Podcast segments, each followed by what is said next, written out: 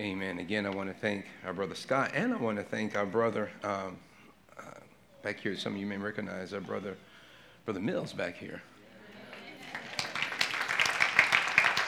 Joshua Mills on the bass. I told him he surprised me. I said I didn't know that that was a talent and skill that we had sitting in that pew, and there are probably a few of you that we don't know of some talents and skills that are in the pews.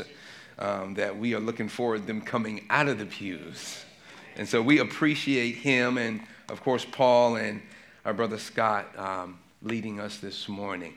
We're going to get into God's word this morning. And um.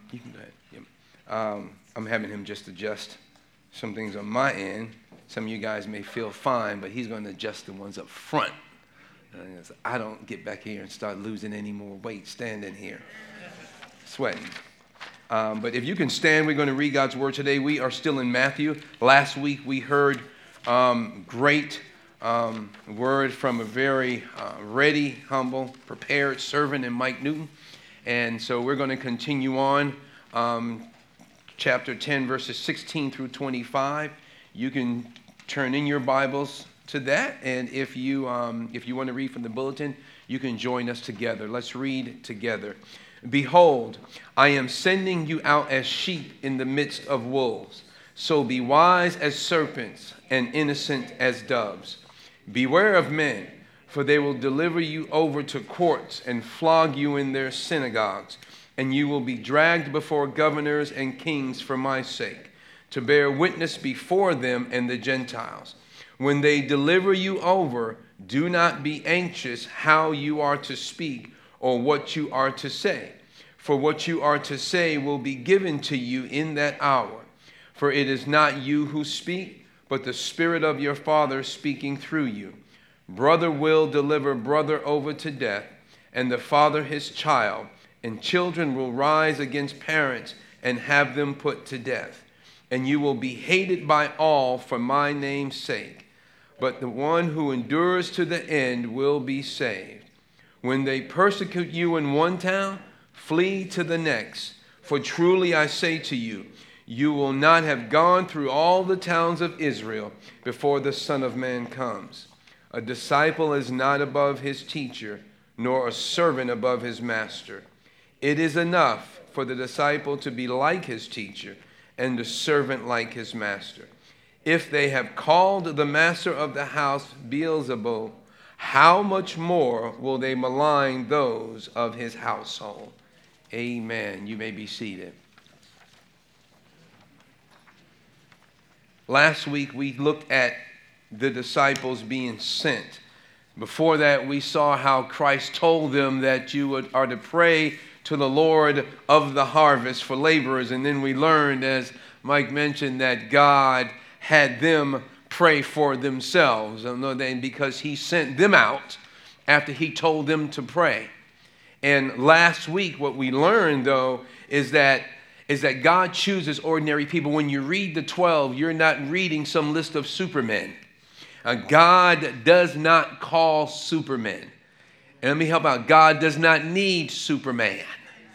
Uh, he has one. He is one in Christ our Lord. But what and who Christ calls are ordinary people. What we get from the list is that God chooses ordinary people who will cause most people to scratch their heads and go, Why did he choose them? And, and, and, when he could have had someone with a bigger name and someone with more influence and someone with more status, he chose 12 ordinary men and did extraordinary with them. And so, what he is saying, what he is showing, what he is doing is that he doesn't need you trying to show off to the world that you the man or you the woman. He said he wants you to come to him realizing that without him, you really don't matter. And that as he uses you in his mission, he shows himself off through you because he becomes the focus. And it was with these 12 because people were so shocked that these 12, most of them uneducated, and, and really some of them hated. When you think about the tax collector and the zealot on the same team, I'm sure there were many scratching their heads going, Why on earth did he choose them? And so, but when they saw what God did through them, what Jesus sent them to do and had allowed them to do, when they saw that, they turned and said, How awesome Jesus is, how great God is. And that's what should happen. And so he called 12 ordinary.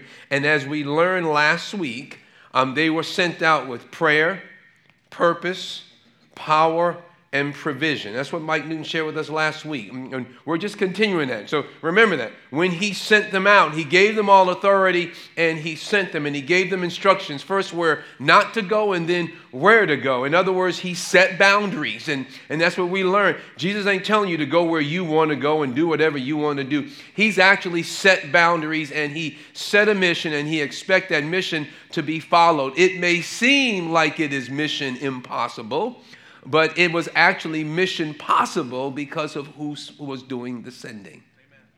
And so as a result, they were sent out on this mission with this great power. But here's what I like. Right before they were getting ready to be sent out, and, and we had all this great purpose, I mean, prayer and purpose and power, and they were going to be provided for. They get all excited. I'm a king's kid. I belong to Jesus. I can do anything, I can take over the world. Boy, he tempers that quickly and gives them a dose of reality that sometimes I think we need to have. As a matter of fact, I really believe sometimes for us, what he gives them next is what causes many of us to be tripped up. That we start to stumble and think, well, maybe this isn't God. Or we start to think, maybe I don't want this Christian thing. Maybe I don't want this serving God thing because what he gives them next seems like it would make them go, okay, excuse me, can I put the finger up and just excuse myself? And so I am putting a tag on this today. What I'm titling today is the preparation for persecution. The preparation for persecution. Understand, he's sending them out two by two, gave them all authority. Boy, that message to preach, he gave them all authority, and you are to cast out demons. You ought to heal the sick. You ought to cleanse the leper. In other words, all the things that he did. And boy, I can just see swelling up and chest getting big. And we getting ready to do what Jesus did. And then he said, You sure are. And you are going to get ready to be treated as I've been treated. And for you and I today, if indeed we call ourselves followers of Christ, yes, we have access to the power of God because it is in us in Him. Yes, we have access to accomplishing the mission of God because He sent us. Yes, we can do the works that He has done. And Jesus said, and even greater, we can, we can, we can do those things that He wants us to do to accomplish proclaiming the gospel and allowing people to come to Him. We can. But He said, along with it comes something else that you have to be prepared to receive. And see, he considered this critical enough that he needed to tell them and warn them right away. And he does that for us. God has indeed sent you. He has called you first to himself, because the scripture says he called his disciples. I like that. That is a possessive. They, they were his disciples. So, first, the call isn't God needs me to go out on mission for him. No, God needs you to come to Him so He can clean you up because you are useless without coming to Him first. And for those of us that think that we can just we can just do nice and moral things and we can do Christian things and God is happy, God doesn't need you doing things for him. He can choose anything, anyone what does God desire? He desires clean vessels that are honoring and worshiping Him, following Him in obedience, that He can showcase to the world as He sends them out into the darkness, as He sends them out into this lost and perverted world. And so, first, He calls you to Himself, and then He sends you as a representative of Him. And then He says this he says, I send you out as sheep. Three things we're going to look at today. We're going to look at the precaution from Jesus. We're going to look at the persecution because of Jesus. and we're going to look at the promise from Jesus. So, those three things, we're going to look at the precaution that comes from Jesus. He tells, he, he, he gives them a word of warning and caution. And then we're going to look at the persecution because of Jesus. Now, there will be some that will be persecuted because of their own foolishness. You on your own. Uh, but there will be those that will be persecuted because of their walk of faith. And then lastly, there is a promise that Jesus gives as well that will help to settle us in this. And so the first one, a precaution from Jesus. As we look at the word, it actually says in verse 16, he says, Behold. First thing that in the precaution, there's a behold. And that behold means almost, okay, in today's version, that's like you hearing from from, from someone elderly, from someone who's been around the block a few times, and they go, Look at here, look at here, look at here, look at here. They're telling you, Pay attention. Look, look, look, look. I got something to say. And this whole issue, the behold means look with intent, look with, with, with discernment, look and, and, and pay attention to what you see and what you hear. He says, Behold, I send you out as sheep. First of all, I'm going to stop right there. I know today, boy, whenever people are angry at other people that blindly follow, that word has become negative today. You know, whenever you see someone just going along with what is and what is doesn't seem to be what's right, people are hashtag sheep. They'll say, yeah, y'all just being sheep. And it's a negative term now. But this is not a negative term. When Christ used it, it is a term of reality. He says, Look, I'm sending you out as sheep. There's a couple of things about sheep we need to understand, and the context here really helps us to understand it. He says, I've called you, I've given you, I've, I've given you my authority to go out and do some amazing, eye-catching things as you proclaim the gospel. But here is how I'm sending you out. Here is the here here is the attitude in which you are to possess as to who you are. Yes you are my representative but you are sheep.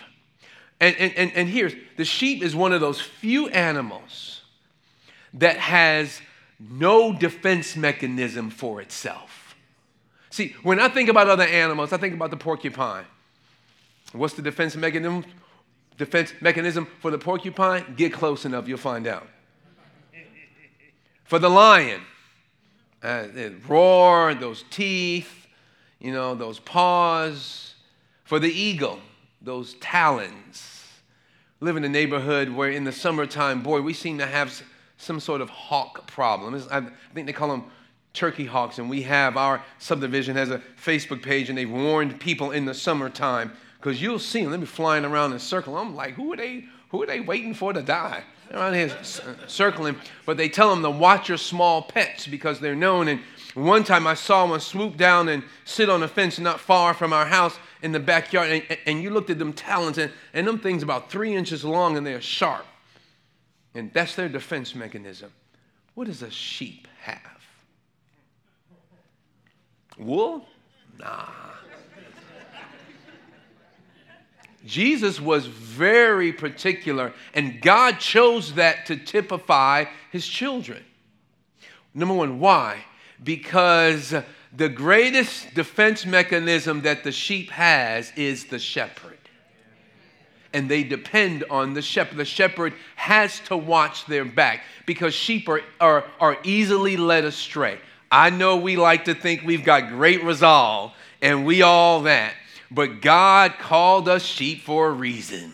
We are easily distracted and easily led astray from the Lord. Easily. I include myself. Our hearts are prone to wander and prone to think we got this and that we have it all together. And the interesting between goats and sheep. And I remember when we lived, and I shared the story a long time ago, when we lived up in Germany, we had a place that we took the kids to for youth retreat. And it was this youth hostel up the hill, and the owner of the hostel had both sheep and goats. And I stood there one day and I finally, I mean, I understood. You know, I, I read my Greek and, and, and, and all my cultural, you know, context, but there one day, I actually got it between sheep and goats. And they had them separated. They had the sheep out in the field, and they had the sheep dogs and the shepherd. And when it came time to move, the dogs would just circle around and bark, and the sheep would go this way. And if they went too far, they'd come around this way. And the guy was on a horse, and he was just leading them where he wanted them to go. If they had to cross the street, how they led them, you know, and and and and they moved where they wanted them to go. And occasionally, you would see one go off on his own. It's like, look, can you go get that one over there? And there you go, and get the dog. And seriously, the dog would bark and would bring it back around, and here it would come and back into the fold. That's us. That's us. But then I also looked, and they had the goats in this small pen to themselves, and they were kind of baby goats. And man, I was like, boy, God knew what He was doing. They had this pen, they had one that was just feeling himself. He was, he was just jumping on everything. He would jump on another goat's back and up on the house and jump down. And, and then when they go in there, and then they just started headbutting one another. I was just like, look at this. Yeah, exactly. Goats. And I was like, those that can be herded and followed and those that are on their own. And I saw that and I said, God, I get it. God, I get it. it we are sheep that the only way we're going to make it is if we allow ourselves to be led. Because He is the one that knows where He's leading. I know we don't like that term today, but reality is reality. But He says, I send you out as sheep, meaning you are defenseless, you are easily led astray, but if you let me lead you, since I'm sending you, you will get to where I want you to be. Which means you need to have your eyes on the shepherd all the time and your ears listening out for this shepherd. I send you out as sheep. But then, boy, he sweetens the deal. Now, I wonder if, boy, they got attention when he said, I send you out as sheep. And the exact term really says, in the middle of wolves. Okay, can, can, can we understand? I was just thinking, okay, Jesus, did you really know the example that you were giving? Because the sheep's greatest prey or predator, the one that looks to get at them the most is the wolf. Because the wolf knows they are easy prey. The wolf knows that if it's not for a good shepherd, we've got a good dinner. And he says, I send you. Not you're going to encounter, not you're going to, he says, where I'm sending you, I'm putting you right in the middle of danger. I know some of us says, as long as I'm with God, I'm safe. I don't know what safe means. Yeah, you're safe in that your eternity is set. You're safe is that you're in the middle of his purpose and his plan, but safe may not always be that you're going to feel okay. God sends you and I out to places that will be dangerous all around us, but he has us because he's the shepherd. It's like walking around with your own personal shepherd and you're walking into the middle of woods. What's up, fellas? And they're like, Does he know where he is? And they go, Yeah, he's got that shepherd with him. He's got that shepherd. Yeah, well, if he didn't have that shepherd, it'd be over. And I would go, You are absolutely correct. And that is why this shepherd ain't leaving. See, the issue becomes when you are keenly aware that you don't bring anything to the table boy, you have your eyes on that shepherd. It is when we think we've got this, God, I'll call you in a little bit when I need you. That I think I'm out here and I got it. I can handle this. Yeah, I know there are wolves on every corner, and I look like Thanksgiving dinner. I said, and but but I got this. Really? And really, all you and I are is that sheep that's wandered off and then go, go get that one. Go get him. But in really, Jesus goes, be back. And he goes and get him. But he tells us, understand, being sent, you have authority, you have my power, but you are defenseless and you are in the middle of your worst enemy. That if he gets the opportunity, he will tear you apart. Now, if that doesn't sober the person being sent out, and so, because of that, he says that's a precaution. Because of that, Here's what you are to do. And I love this. Jesus doesn't give, I'm going to protect you from every and anything, so don't worry. No, he gives us something to do. He says, I send you out as sheep in the middle of wolves. Therefore, because of that, you are to do something. There is some behavior of the beholder. What is the behavior? He says the behavior is to be wise, or depending on your version, it may say shrewd. Uh, some versions may say cunning. You get the term. What he's saying is like, don't be stupid as you go out. Just because you are sheep doesn't mean you are dumb. And he says, understand there takes some discernment and some working and some cunningness as you are amongst wolves. Don't go out there putting your head in the mouth of the wolf talking about Jesus going to protect me. No, you might get your head bit off right then, and now you are you are in the presence of the shepherd because he was stupid.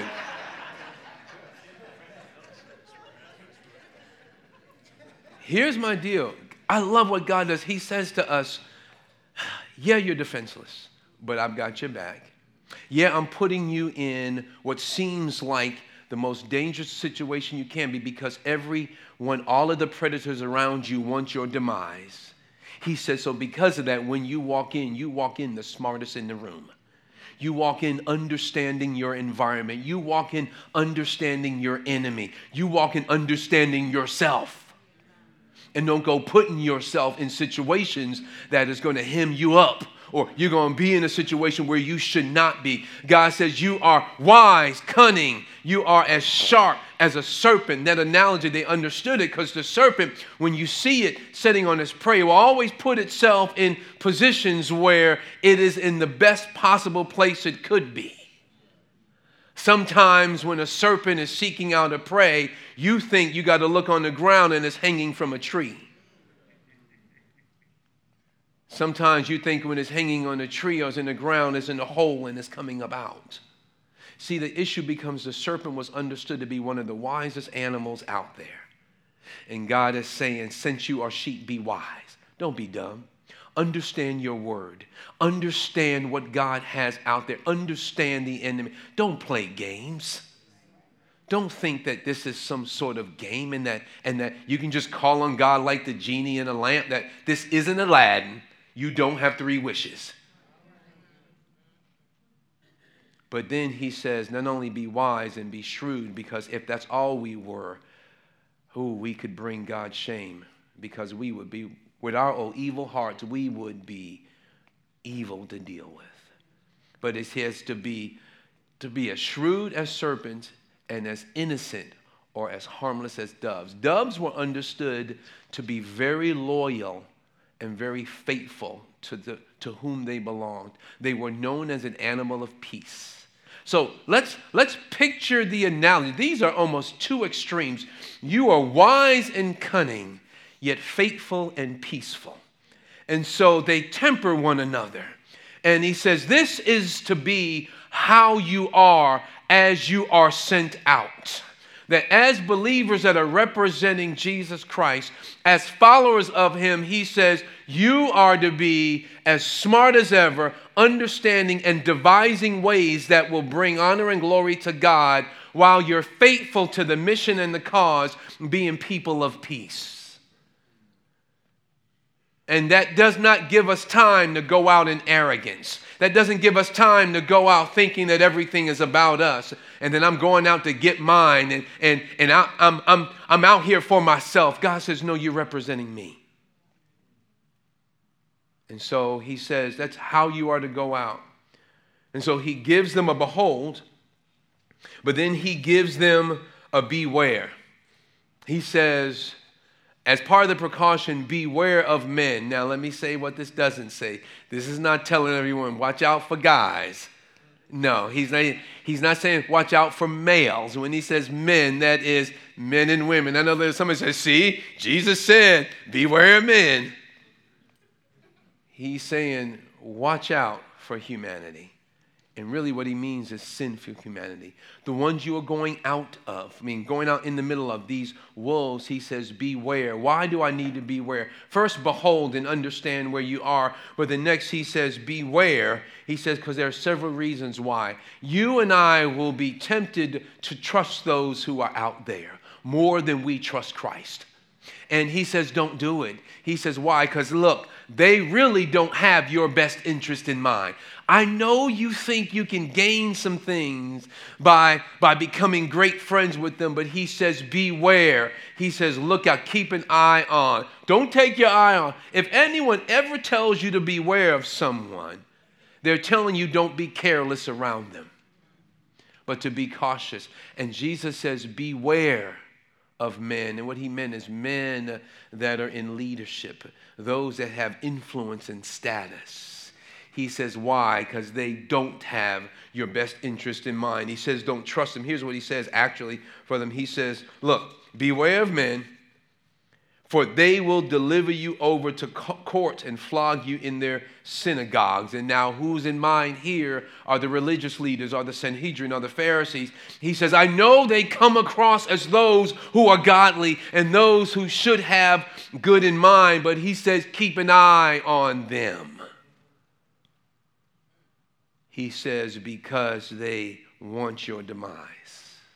God tells you and I today, look, as you go out, I know there's a lot of people calling themselves Christians. He says, but as you watch their lifestyle, and as you watch these people who call themselves friends, and as you watch these people who want to be on your side, he says, beware. Why? He says, you better be looking in that wiseness of a serpent, you better be looking at their lives. He says, because some of them don't want you to make it. They want you to turn around on God. They want you to give up. They want to embarrass. They want to have a stain on the gospel because of you. And because of that, he says, Beware. He says, because their desire is to drag you into court. In other words, to legally get you out of the picture. Because the courts are set up from the world's perspective against you as the believer. And so he says they will drag you into their courts. If that wasn't enough, then he says, Well, let me give you just a little bit more. He says, and you will be dragged before governors and kings. And, and, like he didn't say you'd be walked before you'd be taken, you'd be dragged before them. You will be forcibly brought out before people who have influence over me, I mean, who have rule over you and who have status over you, and may even have influence against you, you will be brought before them. In this particular case, the people he was sending out mostly were uneducated. And so he's not advocating, don't prepare what to say when you're in their presence. He says, sometimes you will be placed in fearful situations. You won't know what to say or if what I say is going to hurt me or help me. And God says, when they drag you, don't be afraid. Why? Because the shepherd is here. He says, The Spirit of the Lord will give you, my Father will give you what to say in that hour. Here's what I like. Remember back when Mike spoke last week, he told them not to take anything for their journey because they were supposed to have a spirit or air of dependency and trust on God. Don't be dependent on yourself in this situation, he does it again. He says to them, Don't worry about what you're going to say. Oh God, what am I going to do? Lord, I don't know what to say. God said, I'm going to give it to you. When you going to give it? Can I get it the day before? No, in that hour. In that hour, I'm like, Come on. Can't you give it to me at least 10 hours before? God says, In that hour. What is God advocating? A spirit of dependency that goes right up to the wire no, you didn't give me anything yet, God, but I'm not worried. I know you're going to give me something. God, you got five minutes, but you're going to give me something? See, the issue becomes God is fostering in his people an air of dependency on him, an air of trust in him, that you are not concerned. Think of the environment. You're out of, against your greatest enemies all of them want your demise. They, they are putting you in, in, in, in very anxious seeming situations. And God tells you, I got you. Understand how He set these disciples up. so when it happened, now you know, you and I are reading now Matthew's account. He's not writing this as he's going along. Matthew is now writing having reflected on what Jesus said. Matthew is now writing having reflected on the time when, when, when, when he was walking with Jesus. Understand that. And they now remember what Jesus said, and they're seeing it in play. And so, boy, he tells them, Beware of men. And then he just throws it out. I was like, Can you just stop talking, Jesus? For he says, When they deliver you over, do not be anxious how you will speak or what you or what you are to say, for what you are to say will be given to you in an hour. For it is not you who speak, but the Spirit of your Father speaking through you. And then he leans in. If it wasn't bad enough that the community seemed to be out against me, now my family seems to be in on it. And these, this is for ungodly, unrepentant. This, this is for family that is not following God. He says, even your family, because their hearts aren't turned to me, will turn against you. And many have actually witnessed that all over this world. He says, Brother will deliver brother over to death. And father his child. I cannot imagine because and father his child is in the same vein over to death. Do you understand the depth of the wicked heart of men? He says that, that, that a father would be willing to turn over his child to death because his child is following Jesus. And children will rise up against parents and have them put to death. And you have to understand this is in the context of a society that honored their elders. This is, this is a, today we see it happening. Even in the world. But here he says, this is in the context of a society where it was taboo for you to rise up and dishonor and disrespect elders like that. And he says, they will rise up and seek their death. Why? Because they follow Jesus. Now, all of a sudden, following Jesus doesn't seem to be trendy. Now, all of a sudden, following God doesn't seem to be the thing you say after you receive your award before everyone else. Now you become a mark. And let me ask that question. If you and I today, if, if, if, if it became illegal starting tomorrow, for you and I to name the name of Christ, how many of us would give the peace two finger sign, if not publicly, internally, and say, hey, I need to watch it now? See, the issue becomes we have the benefit of us as Christians being in the good, in the favor with God. I mean, with, with our society, still to some. But what if it got dangerous? I have to ask myself would I walk away?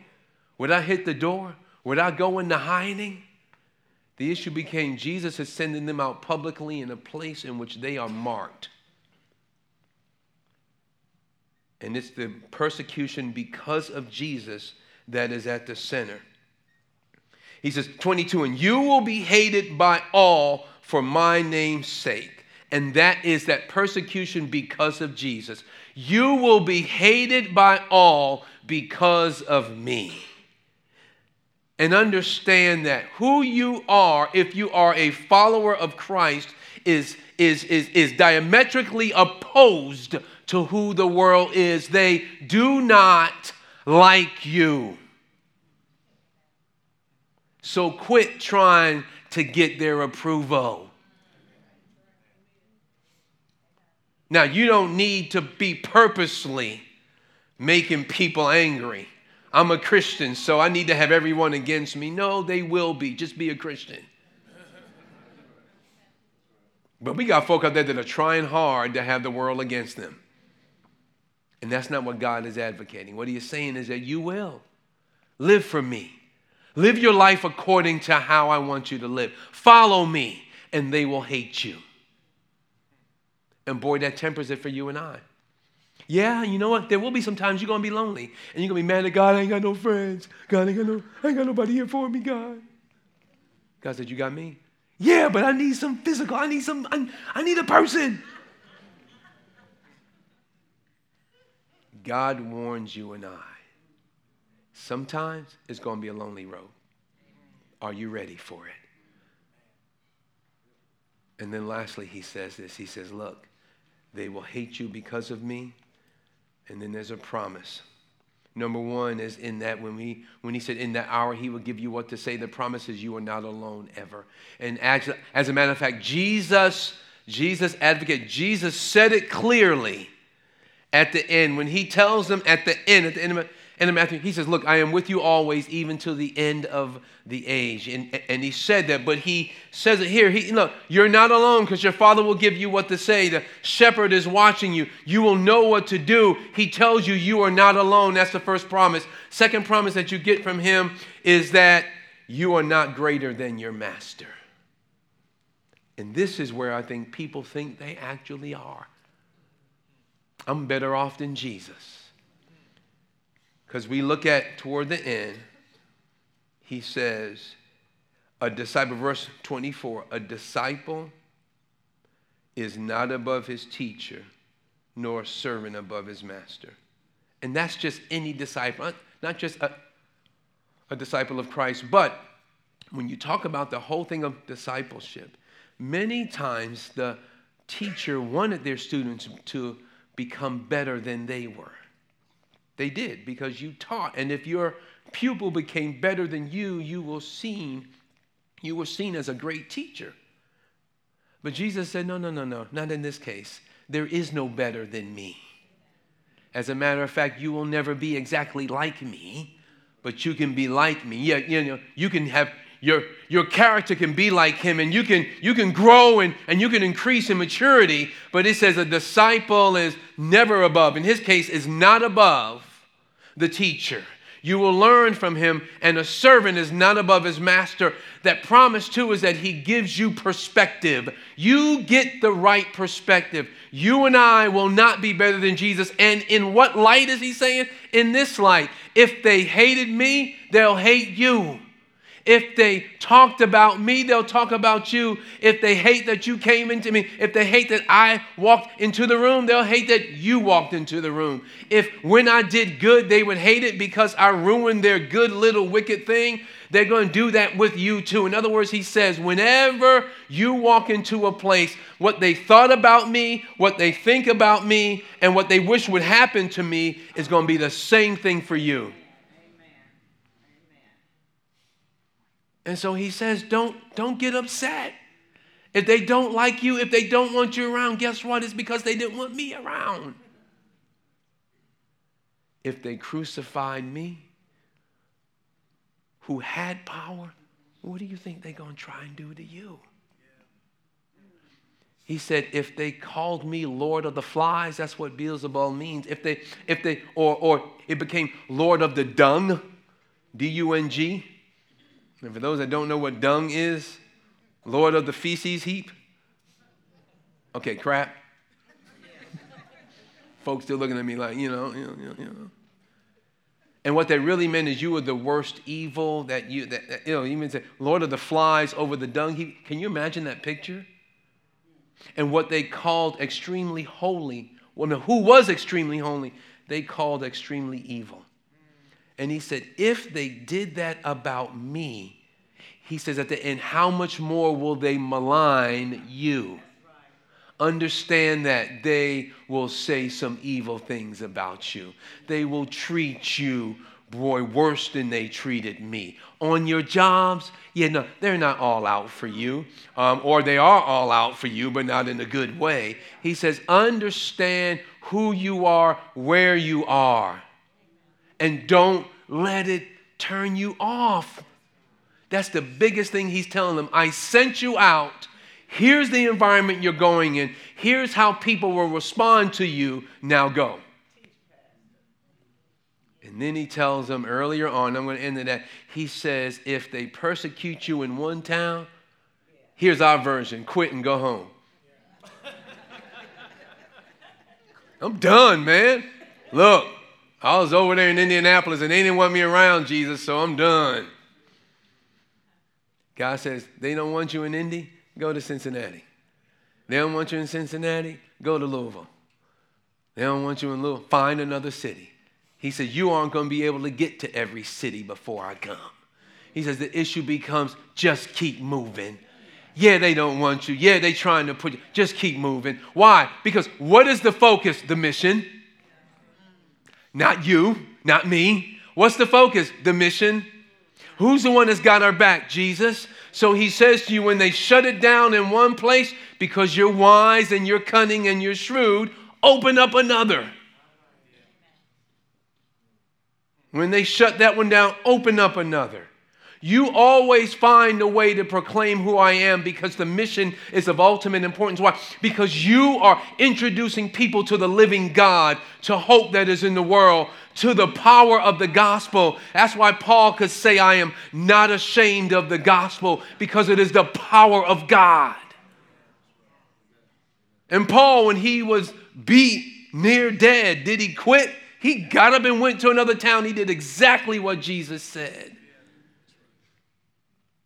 And for you and I today, boy, when we're talked about in one place, Jesus said, Okay, get over it, son. You're going to be okay.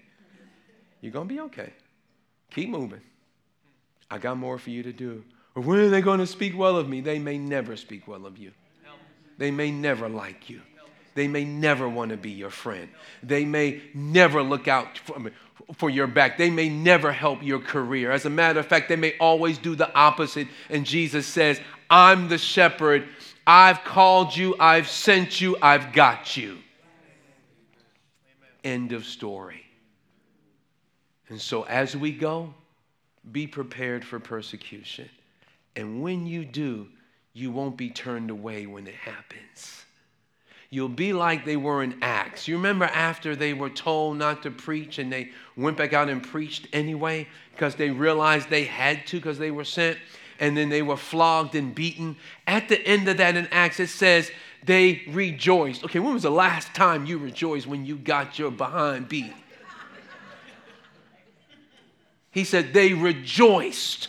Why? Because they were counted worthy to suffer. Do you think this actually took that they embraced what Jesus said here? Sure, they did. They considered themselves worthy to suffer for the faith. And what about you and I? Boy, when it gets hard, I'm done, Lord. No, I'm finished. God says, keep it moving until you finally can stop when you're face to face before Him. And hear those wonderful words Well done, good and faithful servant. Enter into the joy of your Lord. Let's pray. Father, thank you so much. God, that you have loved us enough to prepare us for what's to come. Oh, Lord, this isn't one of those shout your hallelujah messages. It is sobering because the reality is we live in a hostile world that does not love you. And because of that, Lord, following you means preparing for persecution. Father, I pray today that our following is not because you give us good things. Our following is not because you make us look good. Our following is not because you set us up or hook us up. We follow you because you're the truth, because you're the way, because you are life. And we follow you, Lord, because we know that is what we were created to do. I pray today that if there are any that are wavering on following you because of persecution, either of health, of environment, of life, of job, of family, Lord, that they would lean in and realize that the shepherd has them and that they would keep moving, finding other places to complete the mission, knowing that you will never leave. We ask you this in Christ's name, amen.